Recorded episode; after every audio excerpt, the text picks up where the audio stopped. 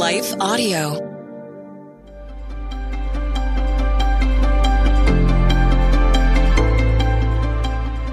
Welcome to the Crosswalk Devotional. We're glad to have you listening. Today's topic is Finding Joy in All Things. We'll return with the devotional after a brief message from one of our sponsors.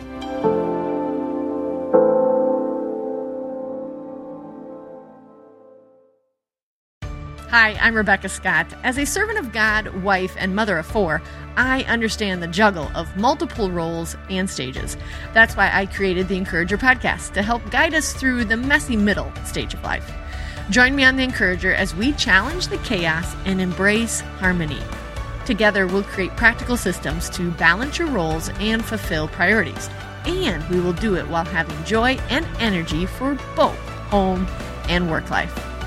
Tune in for inspiring stories and interviews, actionable tips, and methods to do both home and work life.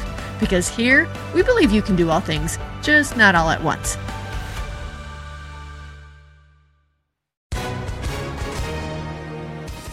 Hi, everyone. If you've been injured in an accident that was not your fault, listen up. We have legal professionals standing by to answer your questions for free. Call now and find out if you have a case and how much it's potentially worth. Call 800-497-4410.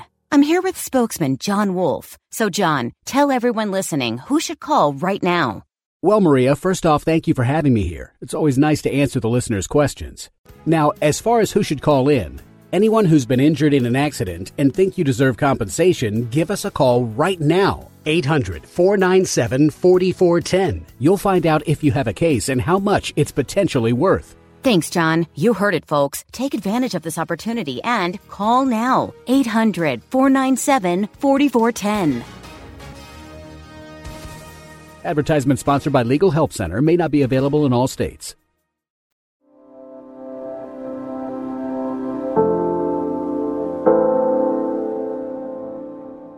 Being Joyfully Against the World. Written and read by Emily Rose Massey. Do all things without grumbling or disputing, that you may be blameless and innocent, children of God, without blemish in the midst of a crooked and twisted generation, among whom you shine as lights in the world, holding fast to the word of life, so that in the day of Christ I may be proud that I did not run in vain or labor in vain. Philippians 2, verses 14 through 16. Despite the hardship of this life, we're called to rejoice and find our joy in Christ. Our grumbling is complaining against God and saying He isn't good. The world believes the lie that the problems we face are around us and the solution is within. But the truth is that our problem is the sin within, and the answer is found in Christ and His holy word. The world is always twisting away from the truth because they fail to believe in Christ and His truth that is found in His word. We need to be cautious of what we allow to influence our mind. Is there something you enjoy that is not inherently sinful in and of itself, but can begin to sway your thinking and behavior if given too much attention over time in God's word or serving in the local church?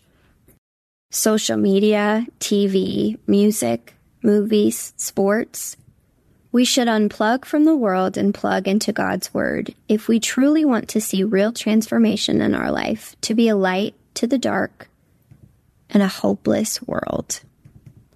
The Apostle Paul tells the Philippians, "Do all things without grumbling or disputing, that you may be blameless and innocent, children of God, without blemish in the midst of a crooked and twisted generation, among whom you shine as lights in the world, holding fast to the word of life, so that in the day of Christ I may be proud that I did not run in vain or labor in vain."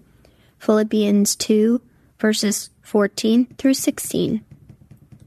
If we struggle with complaining or arguing with others consistently, the word can change our heart. If we sin in this way, we must repent, reset our mind with the Word, and rejoice in the Lord. Our lives are to be a brilliant beacon in the darkness as we stand as God's children against the wickedness of the world. We must be diligent to cling to the Word of life daily so that it can empower us to thrust it into a culture of death to bring hope and eternal life to those who are perishing. Intersecting faith and life. We do not have to form a relationship with someone to share the gospel with them, but we often see people outside of our home consistently who may not have a saving relationship with the Lord Jesus Christ. Example, your local barista or hairstylist. Is there someone who comes to mind? Commit to praying for that person and asking the Lord for an opportunity to share gospel truth with them. Our motivation to persevere in the midst of a dark world is our hope for the day of Christ and eternity with Him, where we will obtain crowns. While we are still on this earth, we have the privilege of working towards great heavenly rewards as servants to the Lord.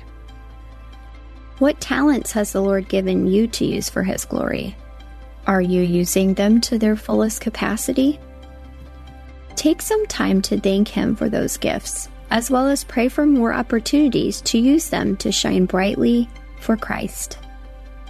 Further reading, Matthew 5, verses 14 through 16, Romans 5, verses 1 through 5, 1 Peter 1, 8 through 9. The Crosswalk Devotional is a production of Life Audio and Salem Media. If you liked what you heard today, please take a second to rate and review this podcast in your favorite podcast app so that more listeners like you can find the show. For more faith-filled, inspirational podcasts, visit us at lifeaudio.com.